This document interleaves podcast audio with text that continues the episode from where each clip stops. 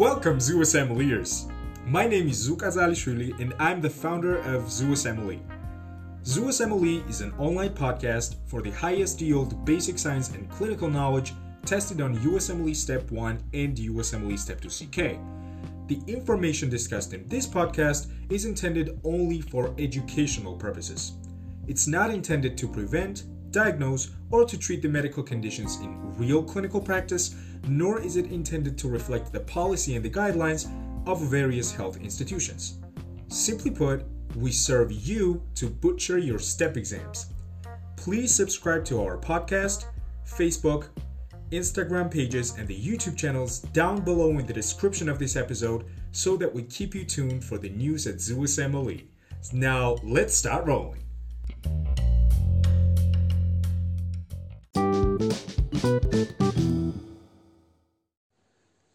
Today we start the pediatric series, and this is the first episode in the pediatric series, and we'll discuss several topics. And just like we did in the surgery series, the topics that we'll discuss across this specialty are not necessarily related to each other. However, we'll try to be as comprehensive as possible, at least for the purposes of the USMLE Step 2 CK exam. And now let's start. The first topic that I would like to discuss with you is acute rhinosinusitis in children. Let's first concentrate on the clinical features of this condition and then move on with etiology and treatment. The signs and symptoms of acute rhinosinusitis include the facial pressure and the pain and nasal congestion with possible purulent drainage. excuse me, let's explain these findings. And let's come out from the name of the condition itself. Condition is called acute rhinosinusitis, which means that it's simultaneous rhinitis or inflammation of the nasal mucosa and sinusitis, which is inflammation of the paranasal sinuses, for example, maxillary sinusitis, frontal sinusitis, and so on. And when the sinuses uh, get full of pus and they exudate, then there is the sensation of the facial pressure. When we palpate the patient's sinuses with acute rhinosinusitis, they feel like there is the pressure building up behind the skin of their face. And palpation of the sinuses will also cause the pain. Well, the rhinitis part of this condition accounts for the nasal congestion and the purulent discharge at the same time. Additional symptoms and signs might be fever because, well, this is an inflammatory uh, condition. There might be a cough as well. And let's explain why this might be the case. We know that whenever there is increased mucus production, whether it's an exudate or transudate in the nasal cavity, this mucus gets swallowed by the patient and this phenomenon is called postnasal drip. Personally, I have the uh, postnasal drip for a very long time, and I was diagnosed with non allergic rhinitis. So, the reason I'm telling you this is to make you realize that postnasal drip has a very broad differential, and acute rhinosinusitis is just one of these conditions which are united under the differential of the postnasal drip. And postnasal drip can irritate the cough receptors in the pharynx, which will then result in cough. The patient might also experience the headache, and the headache comes from the uh, frontal sinusitis, but at the same time, we should mention the fact that frontal sinusitis can actually cause the spread of infection into the frontal lobes of the brain. So we can actually get the frontal encephalitis, or we can get the meningitis from the frontal sinusitis.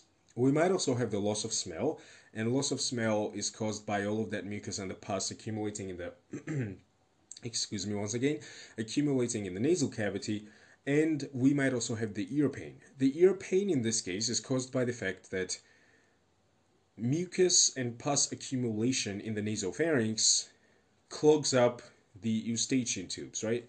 which are also called pharyngotympanic tubes because they connect the tympanic cavity with the nasopharynx. And it means that the equalization of the pressure between the atmospheric pressure and the pressure in the middle cavity does not occur anymore. And this can cause the ear pain. At the same time, the infection itself can spread to the ear, resulting in otitis media. Acute rhinosinusitis can be caused either by viruses or by bacteria.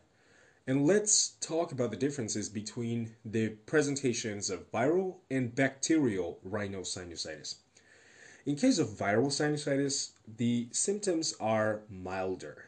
So the patient usually has no fever, and if there is any fever, then the patient usually has an early resolution of this fever.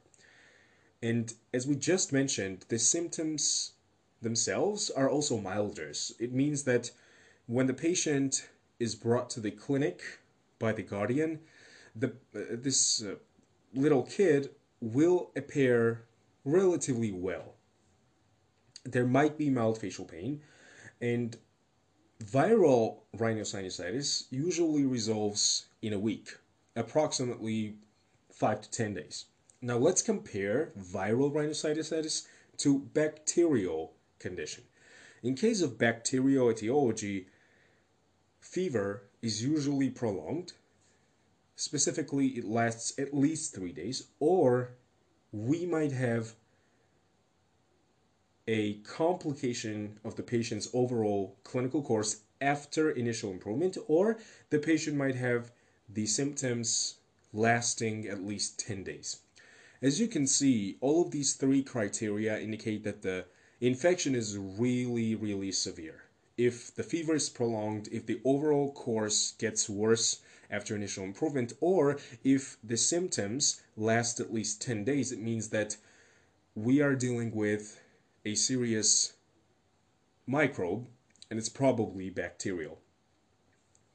Let's move on to the treatment of acute rhinosinusitis. The treatment, in the first place, focuses on the symptomatic relief. And what I mean here is that we try to decongest the nose by intranasal saline. We can do saline irrigation, and we can also give the NSAIDs to the patient. And the reason is that we need to relieve the facial pain caused by sinusitis. And then, if we suspect that rhinosinusitis is caused by bacteria, this is the only case. sorry, this is the only case when we actually give antibiotics. What I'm trying to say is that we don't give antibiotics to every single patient who has the classic signs and symptoms of rhinosinusitis because if it's viral, then this this is just uh, basically poor stewardship of the resources, right? We are just wasting antibiotics on the patients who actually don't need it and who will likely get better without the antibiotics. So once again, this is why it's very important to know the difference between the symptoms of the viral and bacterial etiologies of this infection. And this was the discussion about acute rhinosinusitis in children. Now we'll discuss the amblyopia.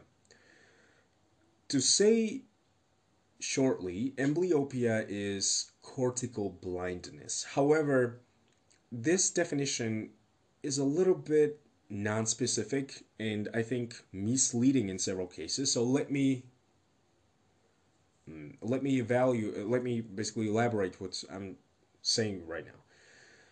Amblyopia is reduction in the visual acuity due to some kind of disturbance in the early childhood.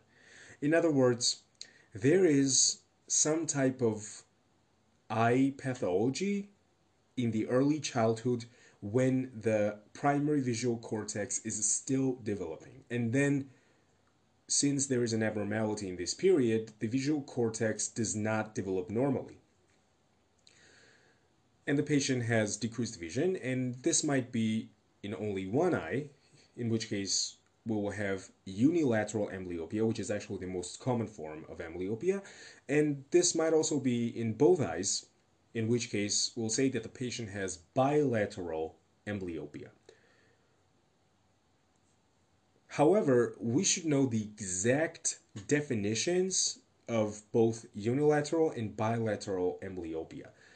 The definition of the unilateral amblyopia is at least two line difference in the vision between the eyes. And when we say two line difference, here we mean the lines of the Snellen chart. Let me remind you that the Snellen chart is a quick method of screening for the refractive errors. This is when the patient sits approximately 6 meters away from the chart, which contains the different, uh, different characters or the letters in different sizes. And then the patient is asked to read the letters or the characters of each size to find out how well they can see from the distance.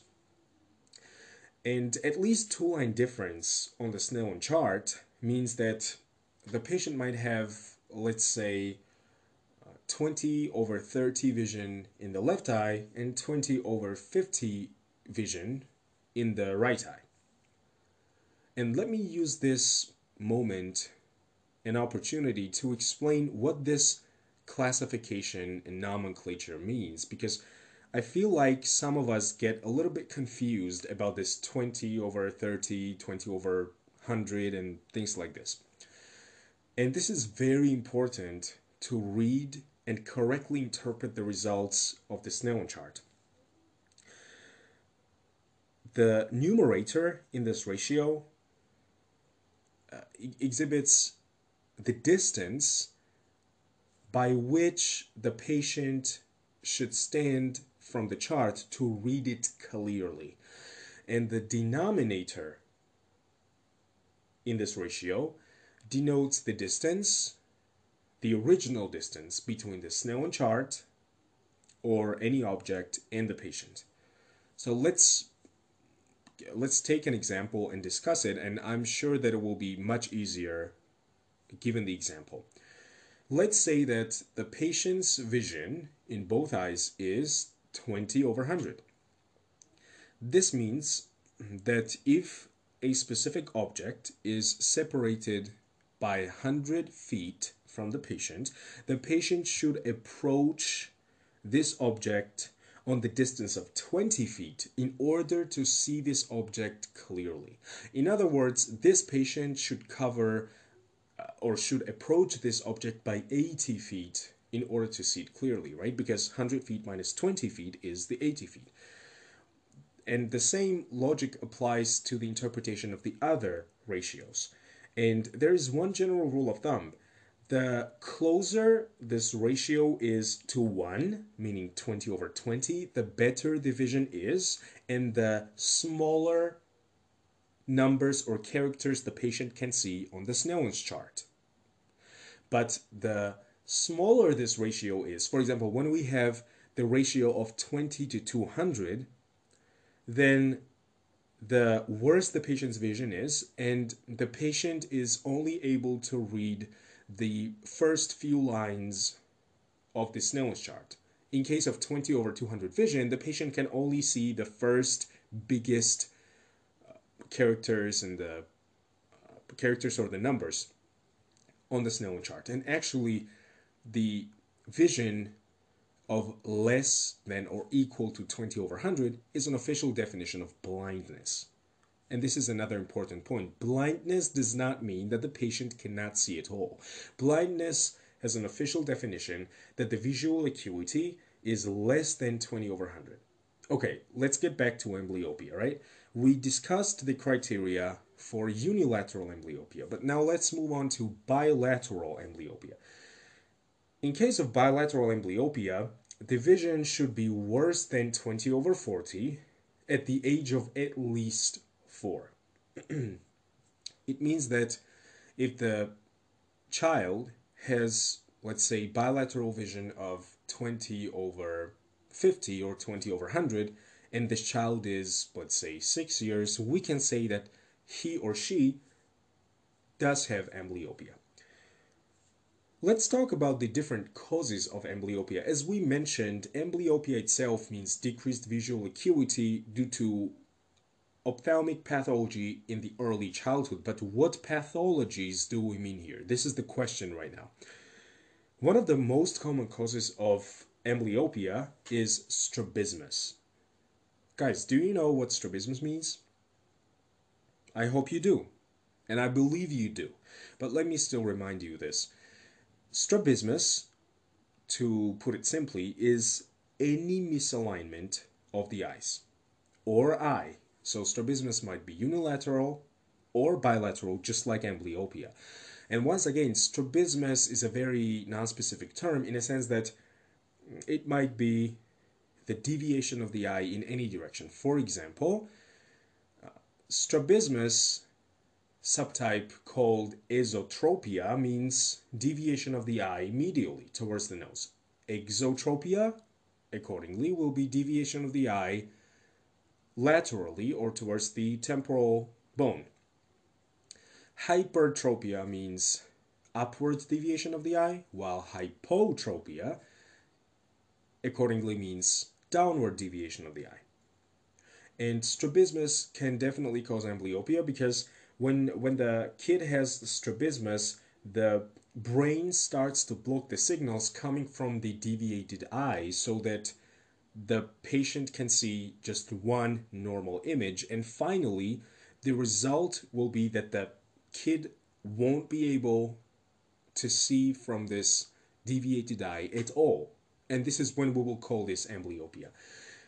Another reason and cause of amblyopia is asymmetric refractive errors. And in refractive errors, we mean myopia, which is nearsightedness, or hyperopia, which is the uh, farsightedness. And finally, any cause of vision deprivation can also cause amblyopia. Let's say that the patient, the kid has cataracts, right? Oh, and that, I, I think that's a great opportunity to do a clinical correlation. ZUSMLErs, can you tell me the congenital infection that can cause bilateral cataracts? Mm-hmm. I agree. Yes. Louder, louder? Mm-hmm. That's congenital rubella syndrome, right? One of the classic characteristics of the syndrome is the congenital cataracts together with the sensorineural deafness in the patent ductus arteriosus, but that's beyond the scope of our discussion today.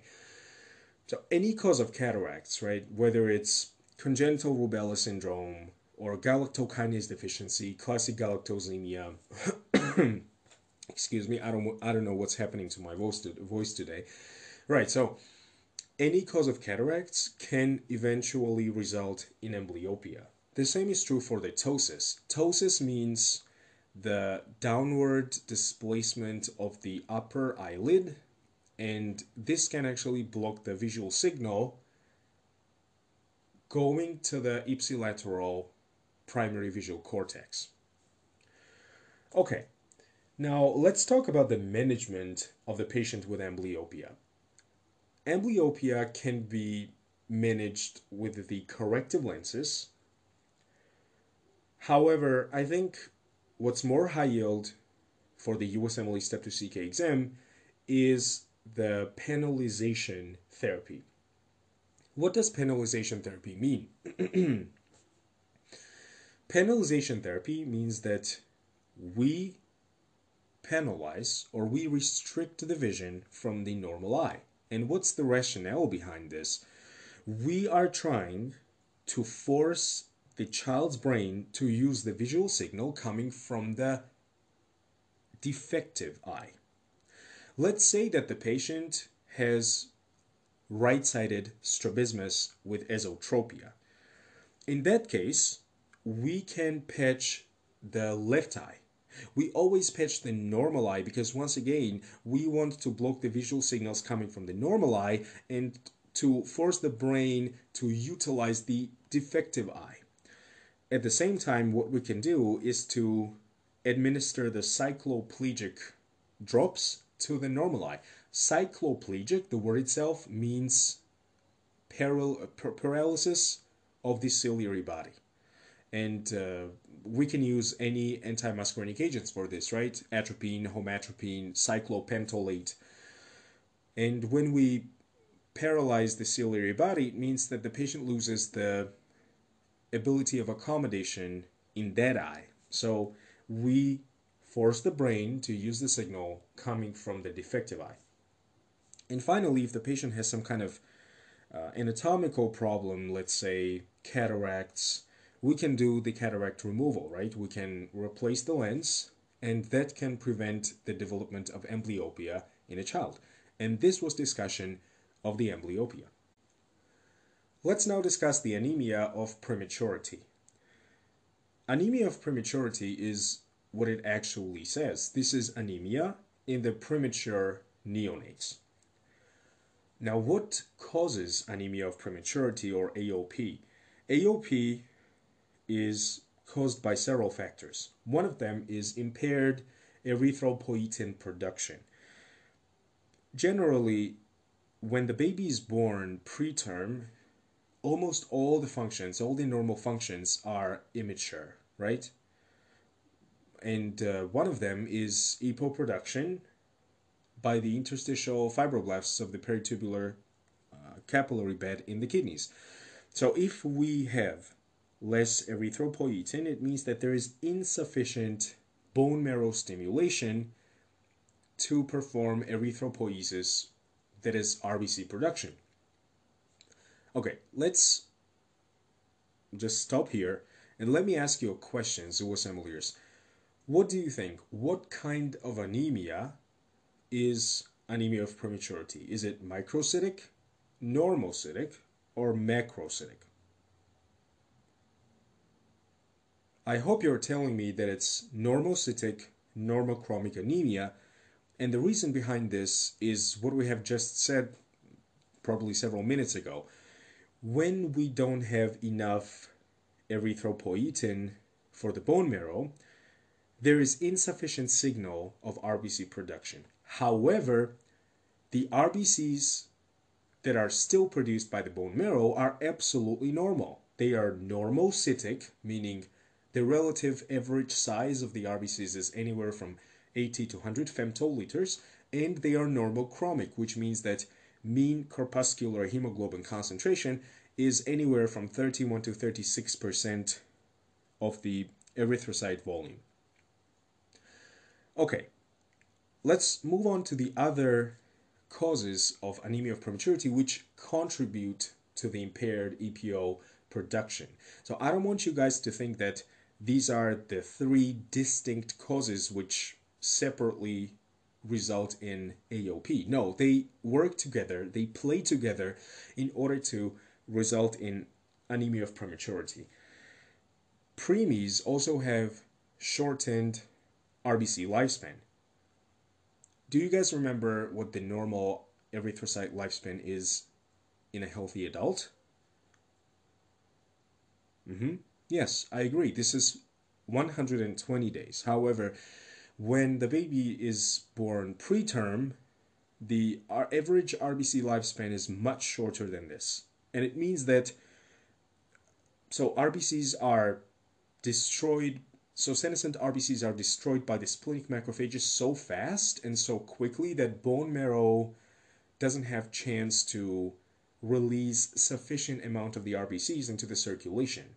In other words, the rate of destruction of the senescent RBCs is higher than the rate of RBC production in the bone marrow.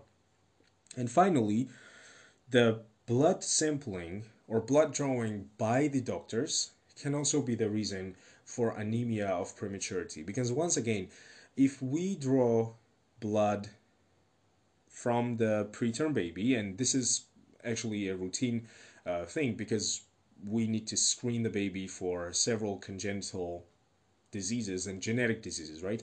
But if we draw excessive blood from the baby, then this might again deplete the total RBC mass. And the bone marrow will not be able to replete this RBC deficit uh, quickly. And this will result in anemia. Now, the most common presentation of AOP is that the preemies are usually asymptomatic. It might be an incidental finding on the complete blood count. However, if anemia of prematurity is really severe, then it will certainly result in manifestations like tachycardia. And I'm talking about the reason of tachycardia in cases of anemia in our respiratory series for step one, but let me briefly explain it here too. Whenever the person, either neonate, child, or adult, has anemia, then oxygen delivery to the tissues is decreased, and therefore the heart tries to beat faster to make the oxygen delivery to the tissues normal. I mean, to compensate for decrease in hemoglobin concentration, and this is exactly why uh, preterm neonate with anemia of prematurity might still have uh, tachycardia. There might also be the signs of failure to thrive, let's say poor weight gain, and sometimes the baby might develop apnea due to anemia. As for the laboratory findings, I think they are very predictable from our recent discussion, right? Any anemia is characterized by low hemoglobin and hematocrit with 3 to 1 ratio. But here's the thing in case of anemia of prematurity, there will be low reticulocyte count. Guys, can you tell me the reason why there is a low reticulocyte count in the AOP? Are you saying that reticulocytes are low due to insufficient bone marrow signal from the insufficient erythropoietin? If you are, you are totally correct. This is exactly the reason for a low reticulocyte count. And we already mentioned that this is normocytic, normochromic anemia. Now, how do we treat anemia of prematurity? Well, if the iatrogenic blood sampling can contribute to AOP, we need to minimize the blood draws as much as possible. However, it does not mean that we are not drawing the blood from the preterm babies. That's not true. We should simply try to minimize this. At the same time, we should try to supplement the iron. And let's talk about this. We have not said that anemia of prematurity is an iron deficiency anemia. Then here's my question to you. Why do you guys think that we still give iron supplementation to a preemie with AOP? I hope you have an answer on this, but let me still tell you what the reason here actually is. So, we said that bone marrow does not have enough stimulatory signal from the erythropoietin to release enough amount of the RBCs in the peripheral circulation. However, the bone marrow tries very hard to produce as many RBCs as possible. And to produce a perfect RBC with the necessary amount of hemoglobin, we need specific amount of iron, right? Because hemoglobin contains the iron as the part of the heme group. And it means that bone marrow in anemia of prematurity might get depleted of iron very fast because it's using this iron to release as many RBCs as possible into peripheral circulation. And we are simply supplementing the bone marrow with this iron so that it does not get run out of it. And finally, we might also need to perform blood transfusions if anemia of prematurity is very severe and the patient needs immediate intervention. Okay, this was discussion about the anemia of prematurity. Let's talk about the APGAR score right now. APGAR score is very, very important and it's usually measured twice after delivery. It's measured at one minute after delivery and then at five minute interval after delivery. And then these two numbers are compared to each other to find out how the baby is doing and how the baby is dealing with this external environment and so on. APGAR score contains five criteria, and each of the letters in the word APGAR stand for each of these five criteria. But before we discuss these criteria in detail separately, let's talk about the general rule of assessment and scoring of the Apgar uh, system. Each criteria gets maximum of 2 points and minimum of 0 points, which means that the total Apgar score can be a maximum of 10 and the minimum of 0. Well, if the Apgar score is total Apgar score is 0, it means that the neonate is probably dead.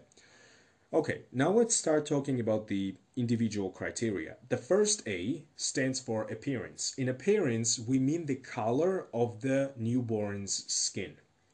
If the baby is completely pink, it means that the baby has sufficient perfusion and the blood flow to the skin and to the periphery, and therefore the baby gets two points for this criteria. If the baby has acrocyanosis, she or he gets one point for appearance. Let's discuss what acrocyanosis means. Acro, the word acros in Greek means edge. It means periphery. And cyanosis, well, it means the bluish discoloration of the skin, right? So acrocyanosis means bluish discoloration of the periphery of the body. And periphery is the extremities, right? So if the baby's trunk and head are red, but the extremities are blue, then the baby gets one point for the appearance. And finally, if the baby is completely blue or completely pale, this means that baby has insufficient perfusion and insufficient blood flow, which will result in zero points in the appearance. P stands for pulse. First of all, let me pose a question to you. Guys, do you know what the normal heart rate of a fetus and a newborn is? Mm-hmm, I agree. This is anywhere from 110 to 160 beats per minute. And in this criterion, if the newborn's pulse is more than 100 BPM, then she or he gets two points. If his or her pulse is less than 100, then he or she gets one point. And finally, if the baby has no pulse on the vital sign assessment, then the baby gets zero points. G stands for grimace and reaction. This is the baby's reaction to the stimulation. So if baby is coughing or sneezing or baby's crying out loud, then it means that he or she gets two points for the grimace and for, for the reaction. If there is only just mild grimacing of the face without crying, without coughing, he or she will get one point. And then if there's absent reaction to the stimulation, for example, uh, rubbing on the skin, then this will result in zero points in this particular criterion. The second A stands for activity and the muscle tone. And well, intuitively, if the baby has a very, very active movements, and if there are spontaneous extremity movements, it means that this criteria, this criterion is met perfectly, and so the baby will get two points for this. However, if there is some flexion of the extremities, of the upper and lower extremities, both of them, but it's very weak, then baby will get one point for this criterion. And finally, if there's no movement or if the baby is limp, then she or he will get zero points. And the final criterion, R, stands for respiratory effort. If the baby has a very, very strong and loud cry, and I'm sure like if you have heard the baby crying, they are really loud, right? So if they are crying really loudly, it means that their respiration is is working and uh, so I mean they, they have very intense respiration and that's why they will get two points. However, if they have a very weak and slow cry, then they will get one point. And finally, if there's no crying when, when the baby is born, that's totally abnormal, and the baby will get zero points for this. Here's how the questions about the APGAR score works on both USMLE Step 1 and Step 2 CK. They will give you the combination of these different criteria and they will ask you what is the clinical they might ask you well I, I, cannot give you guarantee but they might ask you what the clinical significance of this score is. And here is what i would like you to know. Apgar score is a snapshot in time. In other words apgar score does not predict the overall outcome for the baby neither neurological outcome nor cardiovascular or behavioral and cognitive outcome. Nothing like this. It's simply a snapshot in time.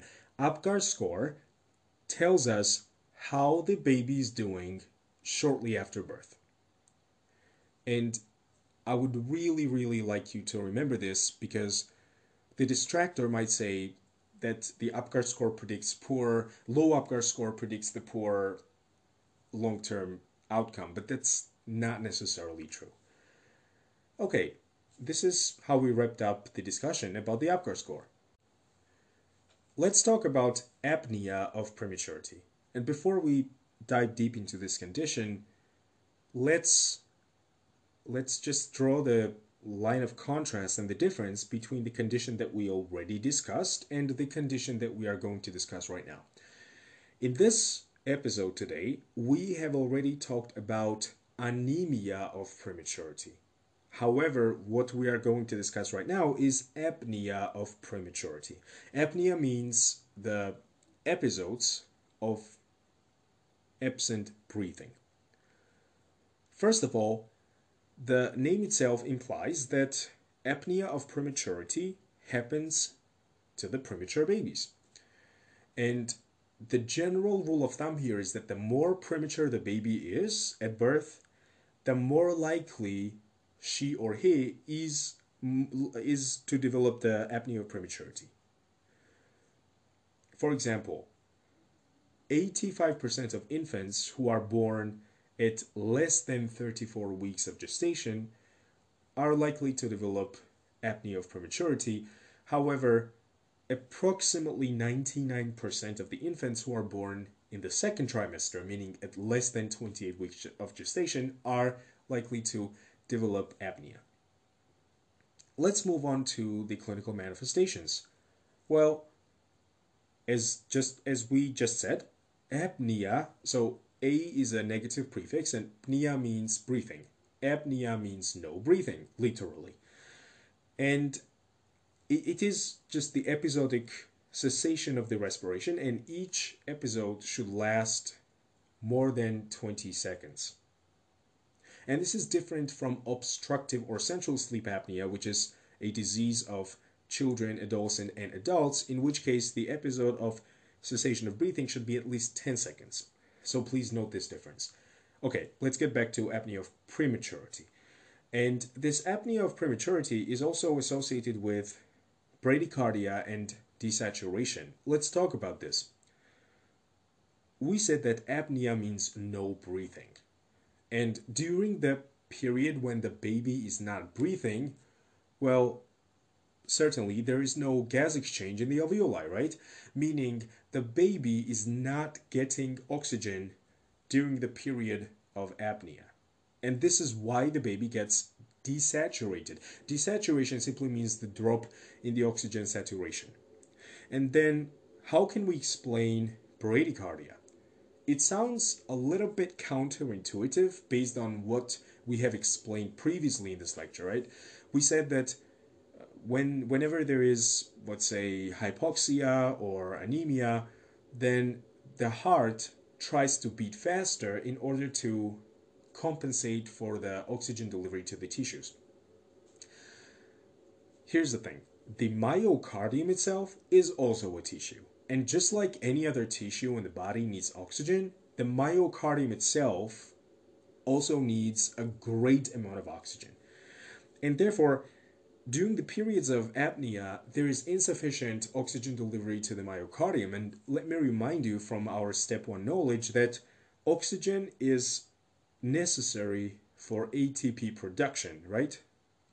In the electron transport chain as the electron receptor. And if there's enough insufficient oxygen, it means that there is insufficient ATP production in the myocardium. If there is less ATP, there is less frequent myocardial contractions. In other words, the baby will have bradycardia. Okay, then the other thing that we need to mention in apnea of prematurity is that the baby looks well between the episodes. And this is very important. If the premature baby has apneic episodes, but the baby also appears uh, distressed between these episodes, then we should probably think about the other causes that I'll tell you in a second. However, if the baby looks well between the episodes of the apnea, then it's more likely to be apnea of prematurity. Okay, let's move on to diagnosis. Diagnosis is clinical. We need to have a premature baby and we need to observe these episodes of apnea, each lasting more than 20 seconds. However, here's the thing apnea of prematurity is sort of diagnosis of exclusion in a sense that we need to exclude other more sinister causes of apnea before we say that it's apnea of prematurity. And okay I, I have a question for you another question. Guys what do you think might be the other causes of apnea in a premature baby Mm-hmm. I hear you. I hear you. You are saying maybe that's a seizure, right? Seizure can present with apnea. And plus, when the baby is premature, especially when the baby is born at less than 32 weeks of gestation, then there is a high risk of intraventricular hemorrhage due to immature germinal matrix in the subventricular zone of the brain, right? And then if there if the baby develops intraventricular hemorrhage acutely, then she or he might also develop apneic episodes and convulsive seizures. Infection might also be another common cause of apnea in premature babies. And then finally, let's discuss the treatment. Well, the treatment of apnea of prematurity revolves around the CNS stimulants because we need to stimulate the medullary respiratory center so that the baby does not stop breathing intermittently. Caffeine can be administered for this purpose because, as we know, caffeine is a CNS stimulant resulting in norepinephrine and dopamine release in the CNS, right? And that can stimulate medullary respiratory center. At the same time, we can use the different methods of non-invasive ventilation. For example, CPAP can be used here. And if they ask you the question about prognosis, I would like to know you that apnea of prematurity, in most of the cases, resolves on its own. And this is very, very important because however dangerous this condition might look like, it actually has a very, very benign and good prognosis. So this is how we summarized the apnea of prematurity. We will now move on to bacterial meningitis in children more than one month old. And let's start with the causative agents of bacterial meningitis in this age group. We know from the microbiology that Streptococcus pneumoniae is the most common cause of meningitis in, mo- in almost all age groups except for neonates, right, where it's group B streptococcus. Okay, therefore, the most common cause of bacterial meningitis in children more than one month old is strep pneumo. Another very, very important cause is Neisseria meningitidis, right? And I would like to remind you that Neisseria meningitidis causes not only meningitis, but it can also result in petechiae, and then Waterhouse Friderichsen syndrome, which is an acute form of primary adrenal insufficiency. But we will not go into that direction in our today's episode because that's more of an endocrinology uh, topic rather than pediatric. So we will focus on the bacterial meningitis. Let's move on to the clinical features. Well, we know that bacterial meningitis will very, very likely have the fever. And now the clinical features also depend on the age of the patient. If the kid is less than one years old, we know that the skull fontanelles are not closed completely, which means that whenever there is meningitis with subsequent pus accumulation and increased intracranial pressure, this can actually distend the meninges and this can present as bulging fontanelle. However, when the kid is more than one years old, then fontanelles are likely fused as a normal process, and therefore there will not be bulging fontanelle because those fused sutures will just keep that inflammation and increase intracranial pressure inside the skull. Less than one year old kids so-called infants, also have very non-specific findings like irritability and poor feeding. And this is true for almost all systemic infections, right? The infant cannot communicate their concern and their symptoms to us in terms of words, and therefore, any kind of very deranged and very non-specific symptom like irritability, poor feeding, poor latching should give us the high clinical index of suspicion for some kind of systemic illness, let's say bacterial meningitis. When we have a kid more than one years old, meaning toddler and older, then we will see the signs of increased ICP more, like headache, and the and, and the toddler might be able to communicate the headache, right? There might be vomiting, which is usually the symptom of intracranial increased intracranial pressure in this case, not always.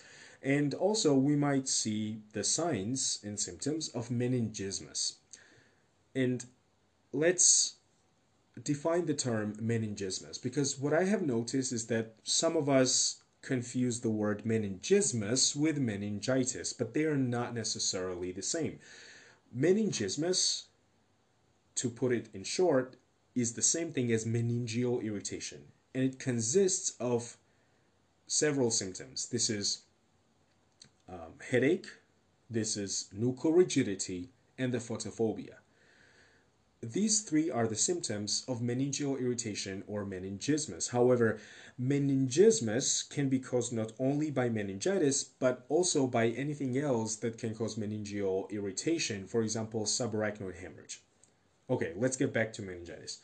Yeah, we said that we will probably see meningeal signs or meningismus as well.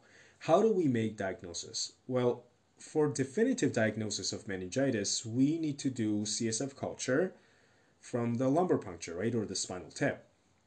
But here's the thing. Before we do the lumbar puncture, we need to find out if lumbar puncture is safe in this patient or not. Because if there is severely increased intracranial pressure or if there is some kind of space occupying lesion in the brain, let's say that the kid has pilocytic astrocytoma, right, or any kind of brain tumor, in that case, puncturing of the dura and arachnoid and relief of the pressure might actually induce brain herniation across the foramen magnum. And this can actually kill the patient sooner than the bacterial meningitis, right? So, in order to decide whether lumbar puncture is safe for the patient or not, we need to observe the clinical findings and the red flags here. So if the patient exhibits focal neurological symptoms, or let's say altered consciousness, if the patient had loss of consciousness or seizure, it means that there's a high risk of herniation if we do the lumbar puncture. And in this case, we will start empiric antibiotics. However, if the patient does not exhibit any of these findings, meaning there's no focal neurological deficits, there's no seizure, altered consciousness, loss of consciousness, in that case, lumbar puncture is likely safe, and therefore, first we will do spinal tap with subsequent CSF culture, and then we will start antibiotic therapy to avoid this sterile CSF culture. Because the whole idea here is that we need to know the exact pathogen which is causing the patient's bacterial meningitis. And this is not due to our own academical interest, right? The reason why we need to know the exact microbe causing meningitis in the patient is that after empiric broad spectrum antibiotic therapy, we need to step down, right? We need to tailor antibiotic therapy to the specific microbe to avoid development of antibiotic resistant in that particular patient. Okay, now let's talk about empiric management, specifically antibiotic therapy of the bacterial meningitis. Once again, bacterial meningitis is an emergent condition and we need to go broad. In other words, we need intravenous, broad spectrum antibiotics. We definitely need to cover the MRSA, methicillin resistant Staph aureus, and for this we will use vancomycin. And then we also need to cover the other two causes which we talked in the beginning of this discussion. This is strep pneumo and Neisseria meningitidis, and both of these microbes can be covered by IV ceftriaxone. Excuse me. We can also use cefotaxime in babies because ceftriaxone is associated with uh, hyperbilirubinemia, indirect hyperbilirubinemia, and the risk for kernicterus because it displaces the indirect bilirubin from the albumin. So we can use vancomycin and cefotaxime if we have a baby. But in children, vancomycin and ceftriaxone is completely decent. And here is one more thing. And let me explain this in the question format. So I'll pose a question to you. Which other microbe is on our differential in extremely young and elderly patients? Do you have any thoughts about this? Mm-hmm. That's listeria. Listeria monocytogenes commonly causes meningitis in immunocompromised patients, including the infants and also the elderly people. So if we have a patient with the signs and symptoms of bacterial meningitis in either of these two age groups, or even pregnant patients, we need to add ampicillin for the uh, listeria. And this was discussion of bacterial meningitis in children more than one months old. Let's discuss the Barlow and Ortolani maneuvers right now. And before we do this, we definitely need to talk about the condition which is detected or at least suspected by the Barlow and Ortolani maneuvers.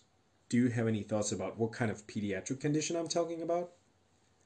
I hope you're telling me that we are going to discuss developmental dysplasia of the hip right now. Developmental dysplasia of the hip is when the acetabulum of the pelvic girdle is too shallow.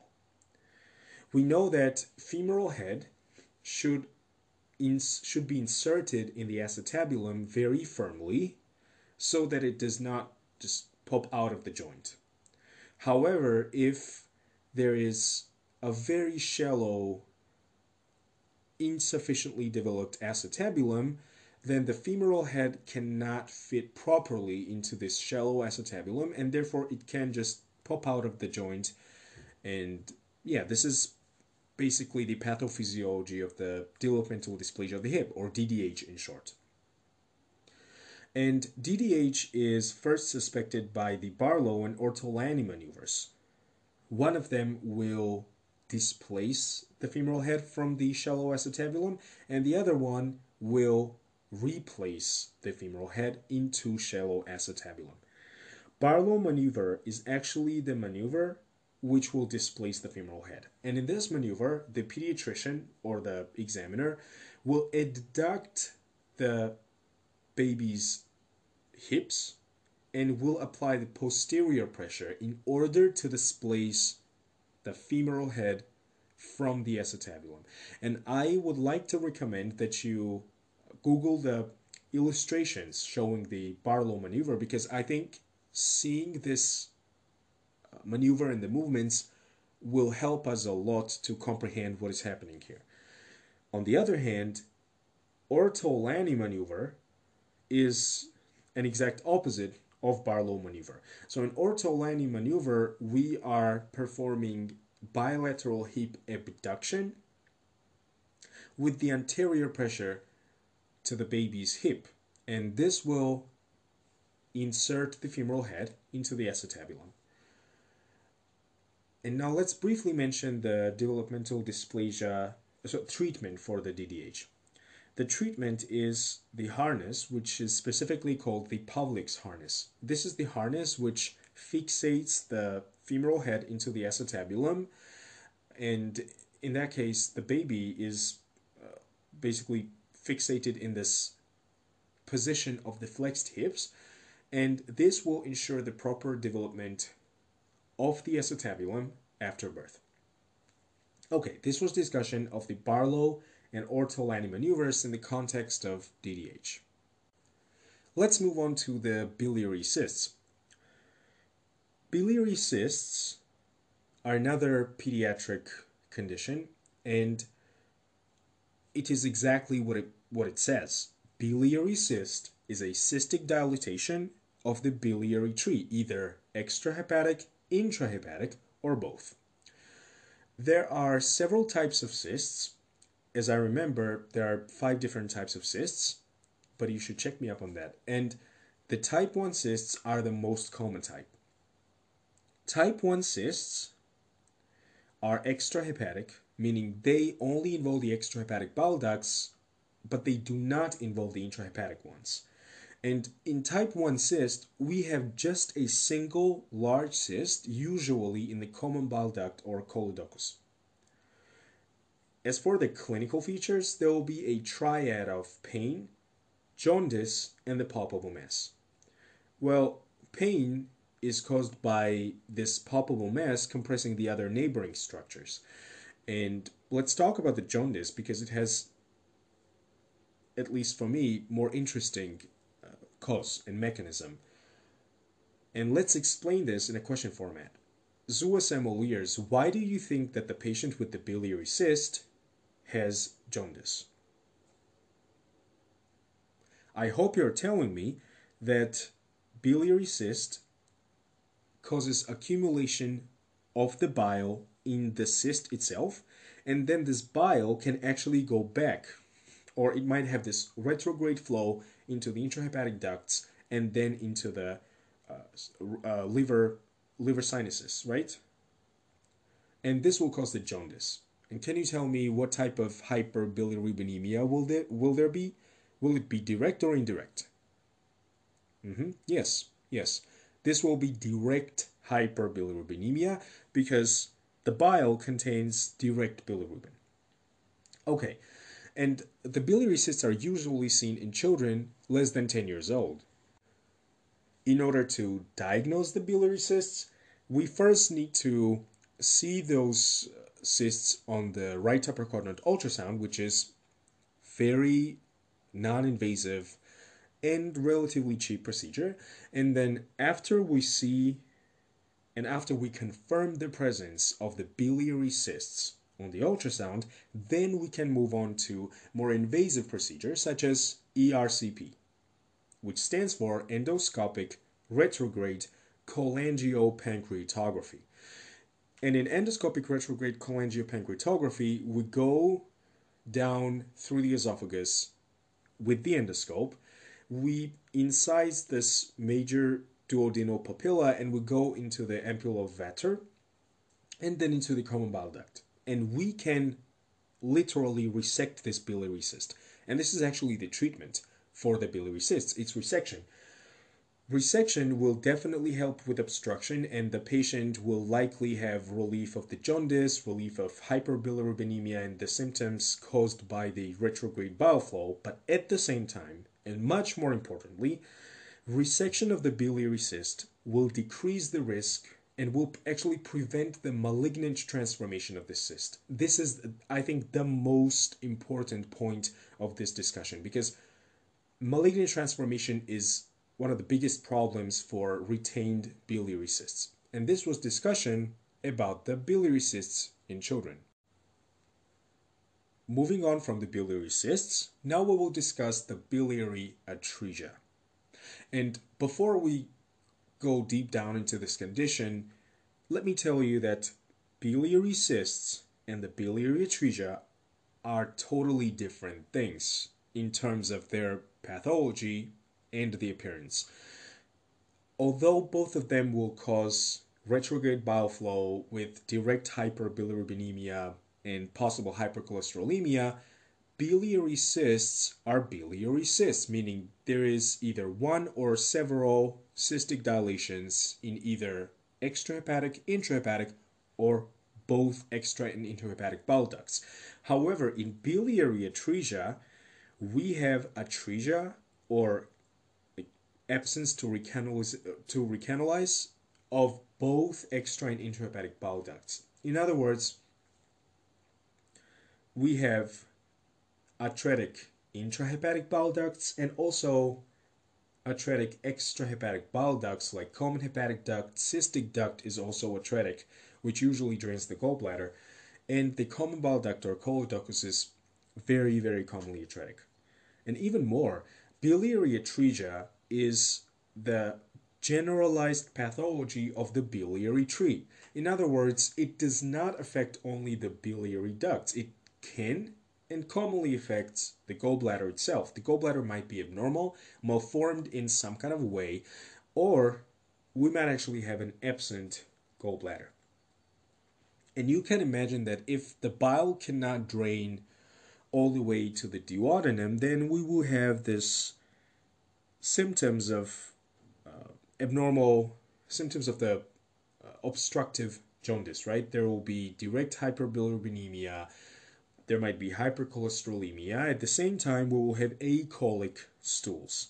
Acholic stools are the white, pale stools, and they are caused by the absence of stercobilin in the stools. Let me remind you that uh, stercobilin is the metabolite of urobilinogen, and the urobilinogen is derived from the direct bilirubin that it, that reaches the duodenum.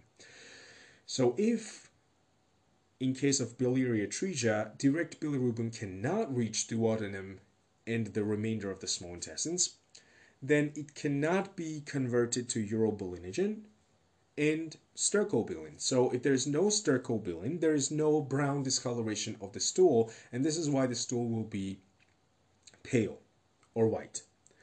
And uh, at the same time, uh, since there is the backflow of the bile, this causes general inflammation in the intrahepatic bile ducts, which will cause intrahepatic bile duct proliferation, and finally there will be hepatic fibrosis. So, untreated biliary atresia commonly causes early onset, very, very early onset cirrhosis. And this is it. This is biliary atresia. And as you already probably realized, the main idea behind this condition is to recognize the case in the clinical vignette. So they will tell you that this is a newborn with the jaundice that did not resolve within the first few days of life. And then when you checked bilirubin, this is direct hyperbilirubinemia, and right upper quadrant ultrasound shows, let's suppose, the absent gallbladder or some kind of abnormality in the biliary duct. And the last thing that I would like to tell you about biliary atresia is the treatment option for this. The treatment for biliary atresia is the procedure called Kasai procedure. Kasai procedure is also referred to as hepatoportoenterostomy. Hepatoportoenterostomy means that the small intestine gets physically attached to the uh, liver, I mean, porta hepatis, and therefore the bile can drain directly into the small intestine, into the duodenum. This is how we prevent the obstructive jaundice, and this is how we prevent subsequent hepatic fibrosis with intrahepatic bile duct proliferation. However, if treatment with hepatoportoenterostomy is delayed, or if despite the treatment the baby develops cirrhosis, then the only possible option of treatment is actually the liver transplant because, as we know, there is no way back to reverse the fibrosis in the liver or, for all intents and purposes, in any organ system. And this was discussion about biliary atresia. Let's move on to bronchiolitis. And just like we do for almost all the conditions, let's think about the name of the condition itself. It's bronchiolitis, meaning it's inflammation of the bronchioles, not the bronchi, but the bronchioles, right? Bronchioles and the terminal bronchioles. Bronchiolitis is almost exclusively pediatric condition. It's most common in the kids less than 2 years of age.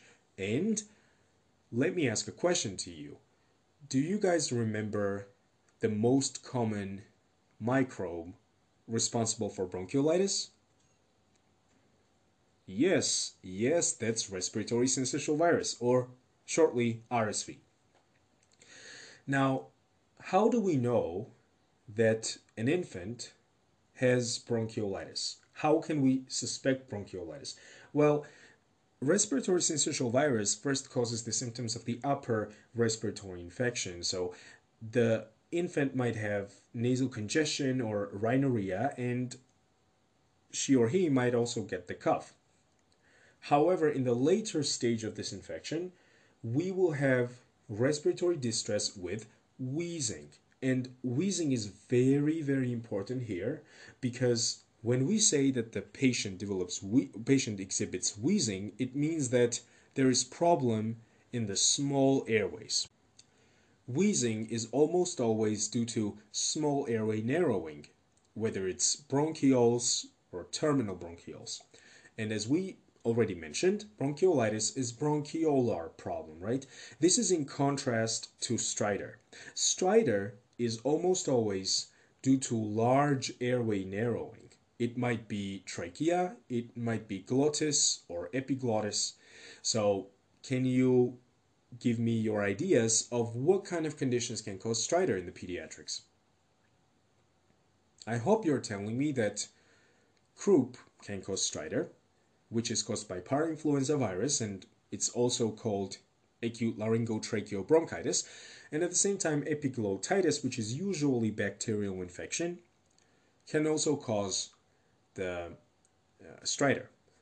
Okay, that was a side note. Let's get back to bronchiolitis.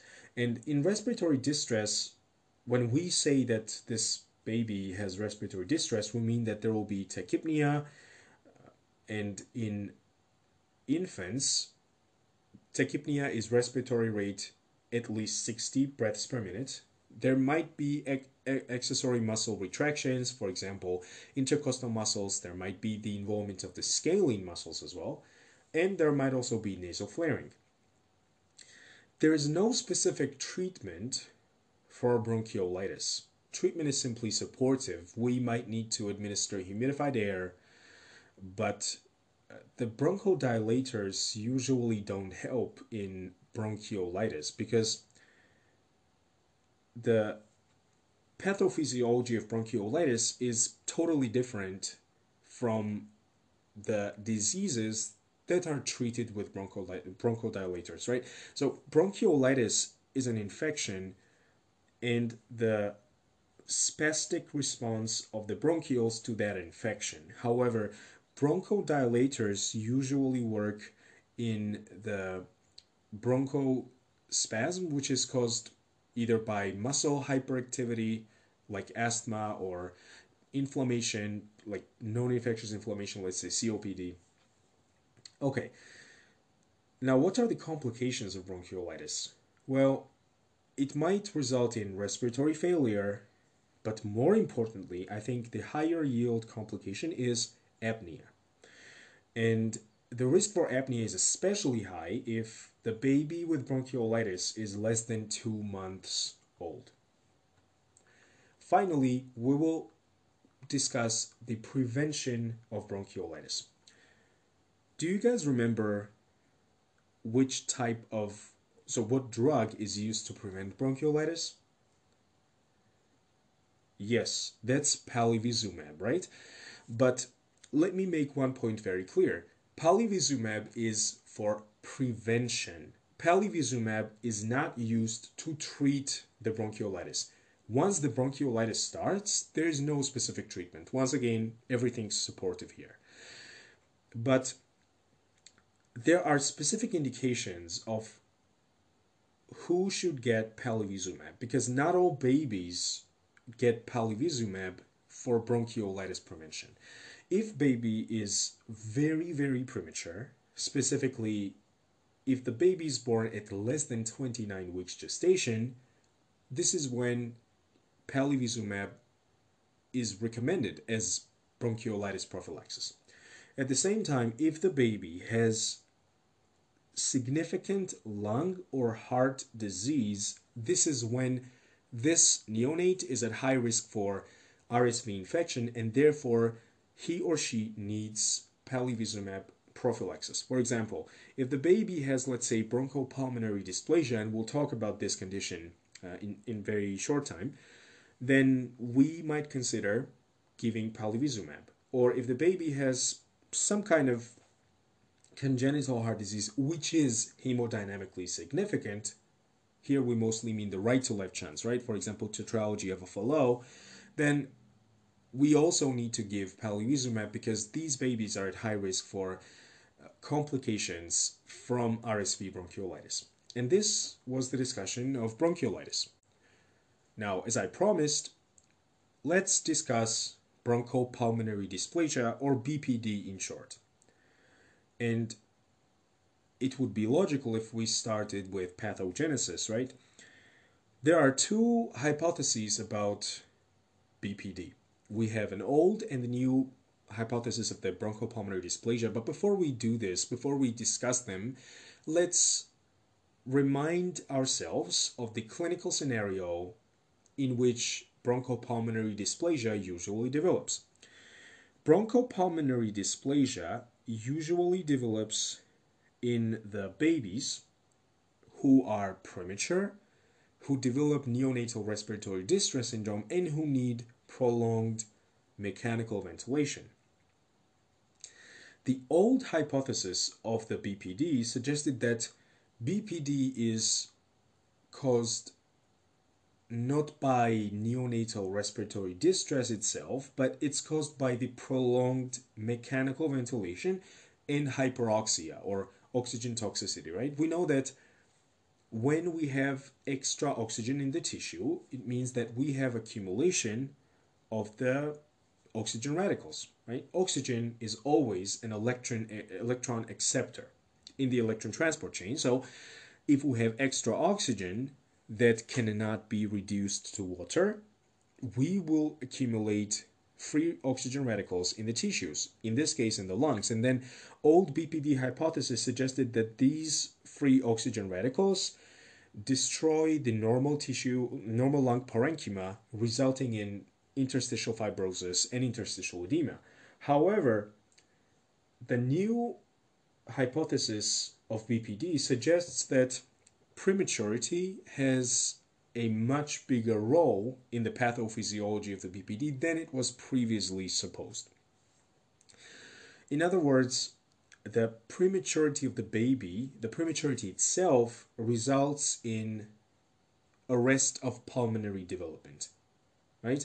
We know that the last two stages of lung development is saccular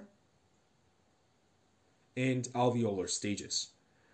So if baby is born preterm, then the baby is uh, in the saccular or the early alveolar stage of the lung development, and there is the arrest of pulmonary development, and therefore we will have the alveoli with primary septation, meaning those large big septae with the large balloon-like structures which are not mature alveoli. Yeah, so this is the new hypothesis. How do we diagnose bronchopulmonary dysplasia? Well, we know that the preterm babies who develop an RDS require exogenous surfactant administration, but at the same time, they need mechanical ventilation, right? They often get intubated. Let's say that the baby gets intubated due to NRDS, and well, his vital signs are stable, but then when we try to extubate the baby, we see that the saturation goes down and down and down. It means that the baby still needs intubation, right? So if we have at least 28 days or 4 weeks of supplemental oxygen requirement, this should at least raise our suspicion for the BPD. And plus, if the baby has the respiratory distress without the oxygen supplement, like tachypnea and intercostal retractions, this is another clue that maybe NRDS is now followed with bronchopulmonary dysplasia. Okay, how do we diagnose BPD? Well, we should perform chest x-ray because it's cheap and it has enough sensitivity usually to detect the changes characteristic of bronchopulmonary dysplasia. And these changes mostly include the diffuse haziness. And this haziness is the interstitial fibrosis diffusely throughout both lungs. At the same time, there might be some cystic and the fibrotic changes as well. Okay, and finally, what's the treatment? Well, we need to optimize the nutrition of this baby, and this is necessary in order for the baby to have enough nutrition to regenerate the lung tissue. At the same time, we should restrict the fluid because we don't want to superimpose the pulmonary edema on this baby's interstitial fibrosis. We should also try to wean the baby from the respirator because, as we said, oxygen in hyperoxia is hypothesized to play a significant role in bronchopulmonary dysplasia, and we really don't want to continue extra oxygen supplementation in this baby. And finally, let's talk about prognosis. Usually, bronchopulmonary dysplasia has very favorable prognosis in a sense that the babies affected by BPD develop the new alveoli by the secondary septation and their spirometry results might actually normalize as well. And this was discussion of the bronchopulmonary dysplasia. Let's now talk about the scalp hematomas. We have to discuss three different conditions in this subsection of our today's episode. This is caput succedaneum, subgaleal hemorrhage, and cephalohematoma. But before we do this, we need to remind ourselves of the scalp anatomy. Let me remind you that scalp itself, the word scalp, can be used as an acronym or abbreviation for the layers of the scalp. So S stands for the skin, C stands for uh, dense, irregular connective tissue immediately under the skin. A is Galea aponeurotica. So A for aponeurotica, which is this uh, collagenous tissue between the frontalis and occipitalis uh, muscles. Under the Galea aponeurotica, we have loose connective tissue, and finally, we have outer periosteum. And the reason why we need to know these layers is to imagine between which layers we have the accumulation of blood in each of these three conditions. Let's start with the most superficial one, which is caput succedaneum, right? Caput succedaneum is under the skin and dense regular connective tissue, but above the galea aponeurotica. And in this space, there is no midline restriction. So there is no suture that will restrict the flow of blood across the midline. That's why caput succedaneum will cross the midline, will cross the suture lines, and that's very, very important distinguishing factor between caput succedaneum and cephalohematoma. Usually, caput is not characterized by accumulation of a lot of blood. It's usually mild to moderate amount of blood. Let's move on to subgaleal hemorrhage. And I think the uh, the name itself tells us the exact location of subgaleal hemorrhage. So subgaleal hemorrhage is subgaleal hemorrhage. So it's under the galea aponeurotica and the loose connective tissue, but above the outer periosteum. And the space between these two layers is very, very broad. What I'm trying to say to you here is that the baby with subgaleal hemorrhage can have a lot of blood accumulating in this region. So we might actually get uh, like mild hypotension, for example, and reflex reflex tachycardia. And at the same time, in any of these three conditions, accumulated blood and the heme group of the accumulated hemoglobin molecules finally gets degraded into the bilirubin, right? So we might also see the later development of jaundice or at least mild hyperbilirubinemia. And subgaleal hemorrhage, just like caput succedaneum, also crosses the suture lines. And now let's talk about the last type of the scalp hematoma, which is cephalohematoma. That's the deepest type because cephalohematoma is between the outer periosteum and the skull bone itself. So outer periosteum, between the outer periosteum and the outer table of the skull bone, because let me remind you that the skull bone is the bone which has outer table, diploid, and the inner table. And an absolute characteristic of cephalohematoma, which distinguishes it from the other two, is that cephalohematoma does not cross the suture lines. Now let's explain why this is the case because I don't want us to simply memorize the things. I want us to understand why the things are the way they are. In cephalohematoma, we already mentioned that the blood accumulates under the outer periosteum, but here's the thing. Outer and inner periostea, per- periosteal membranes are actually continuous.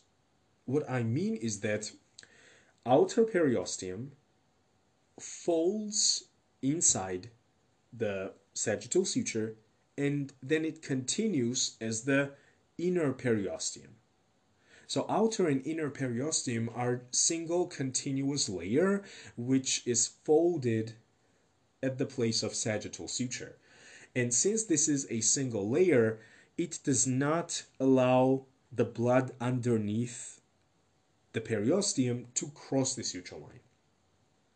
So this is how we differentiate caput subgaleal hemorrhage, and cephalohematoma.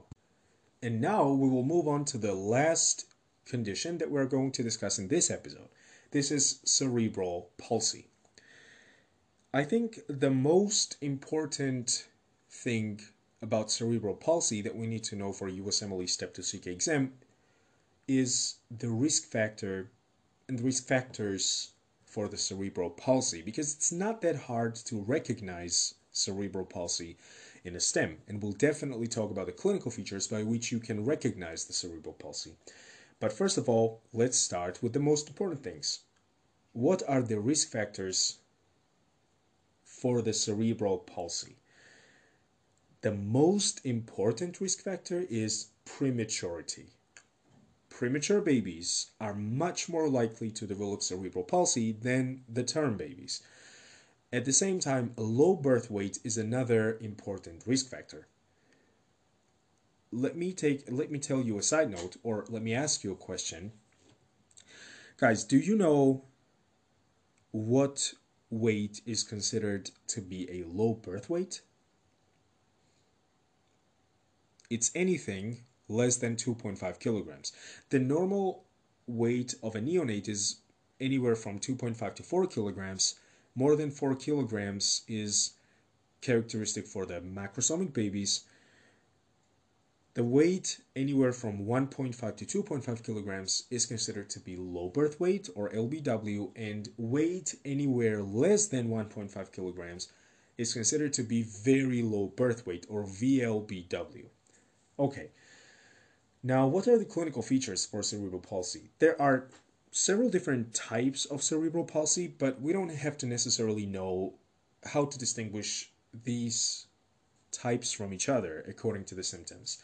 So we should know what the general symptoms might look like in cerebral palsy. The patient, the baby, will have delayed motor milestones, meaning that the baby will have delayed onset of walking and crawling and so on. At the same time, there will be abnormal tone of the muscles. There might be hyperreflexia, and usually cerebral palsy is uh, characterized by hyperreflexia and dystonia, but there might also be hyporeflexia and hypotonia. Cerebral palsy is commonly accompanied by the seizures, and it might also be characterized by the intellectual disability. Diagnosis of cerebral palsy is clinical. There is no specific finding on the imaging modality which is sufficient to diagnose cerebral palsy. So it's actually the combination of both clinical findings and the uh, imaging, the brain imaging, specifically MRI. On the MRI, what we might see in cerebral palsy is periventricular white matter abnormalities, also referred to periventricular leukomalacia. And brain MRI might also reveal the lesions in the basal ganglia. Now, if we talk about the treatment of cerebral palsy, well, we need to integrate these individuals in the active life of our society, and for this, we need mostly symptomatic management, right? So, we might recommend the physical therapy also occupational therapy and the speech therapy so that their functionality increases in society. Uh, we also commonly need nutritional support for patients with cerebral palsy because they usually are unable to feed themselves. And finally, we said that commonly the cerebral palsy is characterized by hypertonia, right? And the constant muscle dystonia might be not only very disturbing and discomforting, but it might also be painful. And therefore, we need antispasmodic medications, right? So we can use literally any antispasmodic medication, let's say baclofen or dantrolene, tizanidine, cyclobenzaprine, benzos, so anything. We just need to relieve the spasm and the pain induced by this spasm. Okay, ZUSMLErs, we have discussed multiple different topics across the pediatrics in this episode, and let's summarize everything that we have discussed here.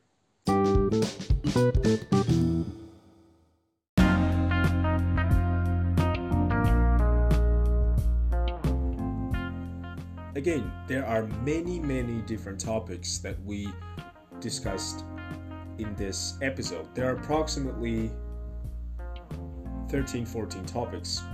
And the main take home message for practically all of them is to know their current diagnostic algorithm, if there is any, and their treatment, because treatment is very, very important for the USMLE Step 2 CK exam.